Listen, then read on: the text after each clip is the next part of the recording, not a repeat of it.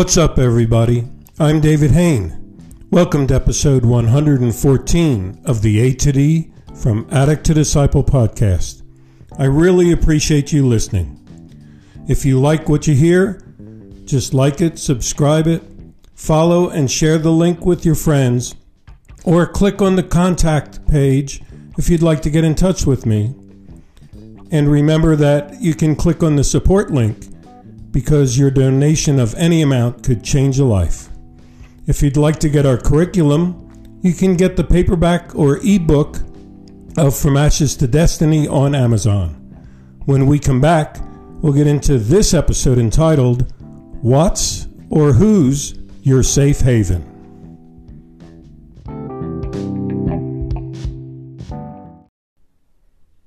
Welcome back to episode 114 of the A to D from Addict to Disciple podcast entitled What's or Who's Your Safe Haven? In this episode, we're going to look at what a safe haven is and where we seek it in places or in people and why we're seeking it. And I'd like to start out with a quote Your relationship should be a safe haven, not a battlefield. The world is hard enough already. That's a great quote. It's anonymous. Let me read it again. Your relationship should be a safe haven, not a battlefield. The world is hard enough already. Okay? That's where we're going to start. And I'd like to take the first step into looking at the places and the, the things we turn to to find our safe haven. And to do that, I'm going to give you some lyrics from the Rolling Stones song Mother's Little Helper. Here we go. Men just aren't the same today, I hear every mother say. They just don't appreciate that you get tired. They're so hard to satisfy, you can tranquilize your mind. So go running for the shelter of a mother's little helper. And four help you through the night, help to minimize your plight. Doctor, please, some more of these. Outside the door, she took four more. Shaw. Can you hear that chasing of things to help us find a safe haven? So let's look at a definition of this running for the shelter. What, what is a shelter? Well, I guess initially we can say a shelter is a building or some covered place which is made to protect people from a lot of different things. It can be bad weather, like storms, rain, snow, hurricanes, tornadoes. It can be freezing cold or extreme heat. And when this bad weather hits, a lot of people seek shelter. And some of them possibly shelter in place until that bad weather emergency subsides. Well, I'm reminded of, you know, early childhood when a young child runs to climb in bed with his parents because a storm is coming and they hear the thunder and lightning and they just want to sleep with mama and daddy or wherever they can feel safe. They need that sort of shelter. We also seek shelter in times of danger. When someone wants to harm you, or you know if you go out, you're going to get caught in the crossfire of something that you don't want to be in.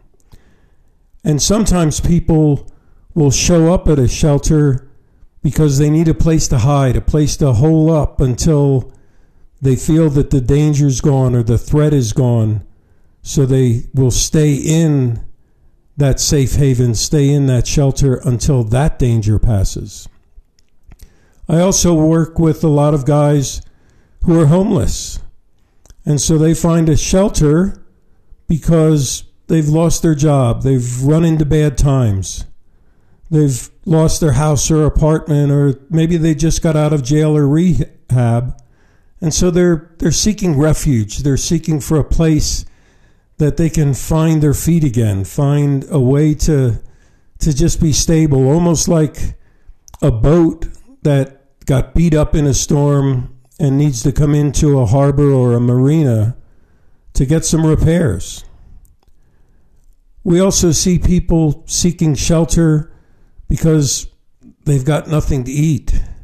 Or if they find something to eat, they have no place to eat it. So they'll go to places that will give out food or places where they can come in and out of the cold, possibly, or out of the rain and, and eat some food, get a hot meal. So shelters can be a, a temporary thing.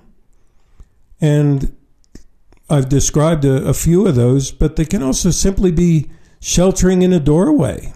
You know, you're going for a walk and you're you're caught in the rain. So you run for cover or you, you duck in underneath any roof or any stoop that you can stand in just to, to temporarily not get rained on.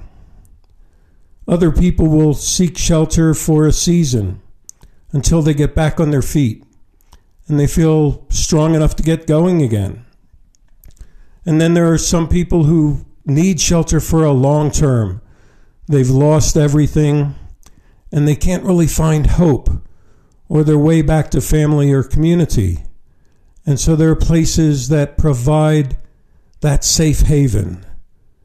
And I think the key in understanding all these aspects of what a shelter is and what a safe haven is, is that really, as I described with the kids when the storms hit, I think right from our infancy, we have this thing in us that we turn to others for support to others for comfort that we can receive that just makes us feel safe, makes us feel secure, makes us find some inner strength. We, we may not even realize that that's what we're finding, but it, it helps us overcome the difficult circumstances that we find us in at the moment.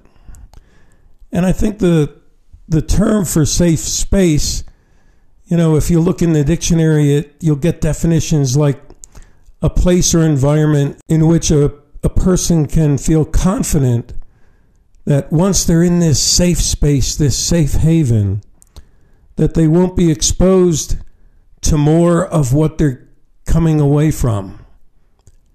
And besides all the things I've mentioned already, it could be coming away from and feeling safe where you won't be exposed to discrimination or criticism or harassment. You know, the, a variety of emotional harms as well as physical harms. And I like an article that I read that was written by Leslie Becker Phelps for WebMD's blog site. And it was entitled, Who is a Safe Haven in Your Life? And it was she quoted some things from her book entitled Bouncing Back from Rejection. So I'm going to use her headings for what she would say you find in characteristics of people who can function well as a safe haven, and then expand and sort of give my own spin to each of them. So the first one that Dr. Phelps recommends is someone who's a good listener, that you feel understood. So I'm going to call this category of a person under the who's your safe haven, it should be someone who's all ears, someone who hears and validates all of your emotions, can listen to your bitterness, your anger, confusion, fear, helplessness, or hopelessness, whatever your emotion is, and that they're not just listening and sort of going, yeah, yeah, yeah, but they're really showing that your emotions matter. They're all ears and they're intent in hearing what you have to say and validating it. The second category from Dr. Becker is someone who expresses a desire to be there for you when you struggle.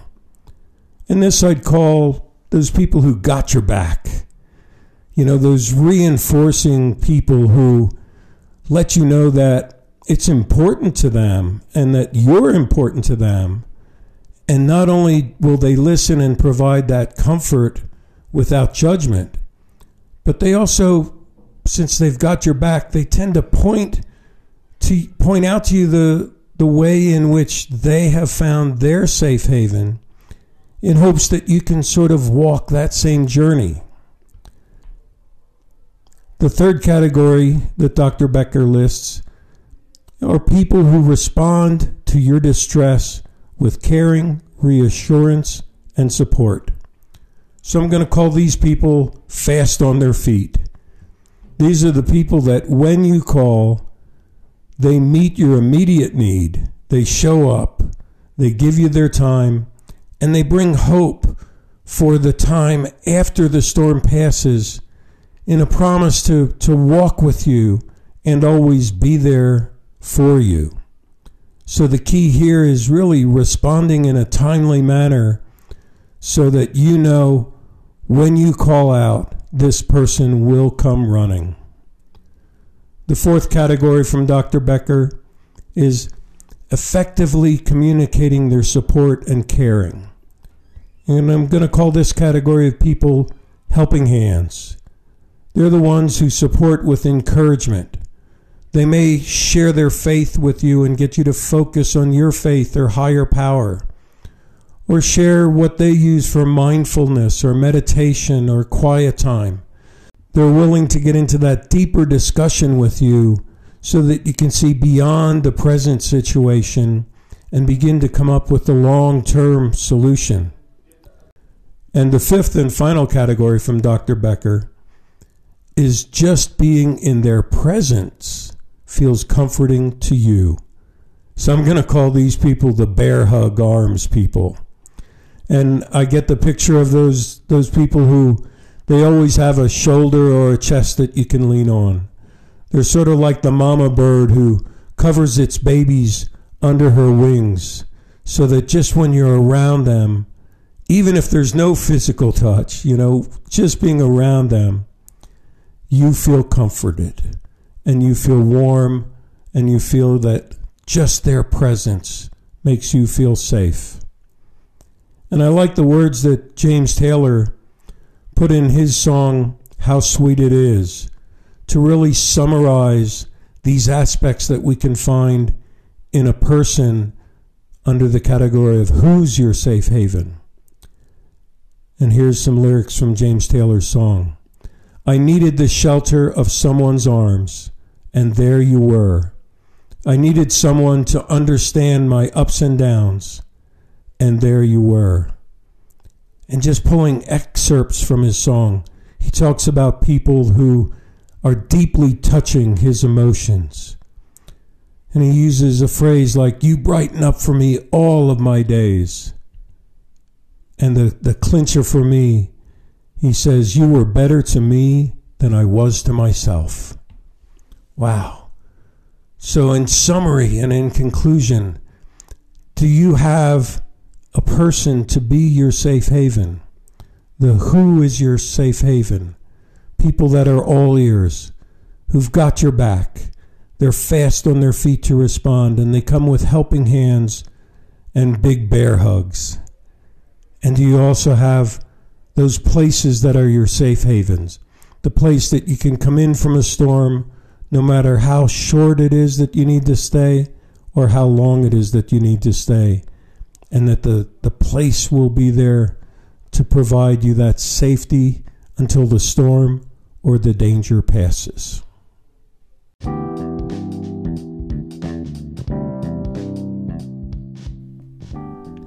Thanks for listening to this episode of the A to D from Addict to Disciple podcast. If you would like to join an online group or get one on one counseling to help you find your safe haven, please message me on the link in this podcast or by email at davidfroma to d at gmail.com or go to my website www.fromatod.org and click on the contact page. You can also keep in touch with what we're doing in From A to D by following me on Instagram at David from A to D. Tune in Monday for our next episode, and as always, stay safe and stay strong.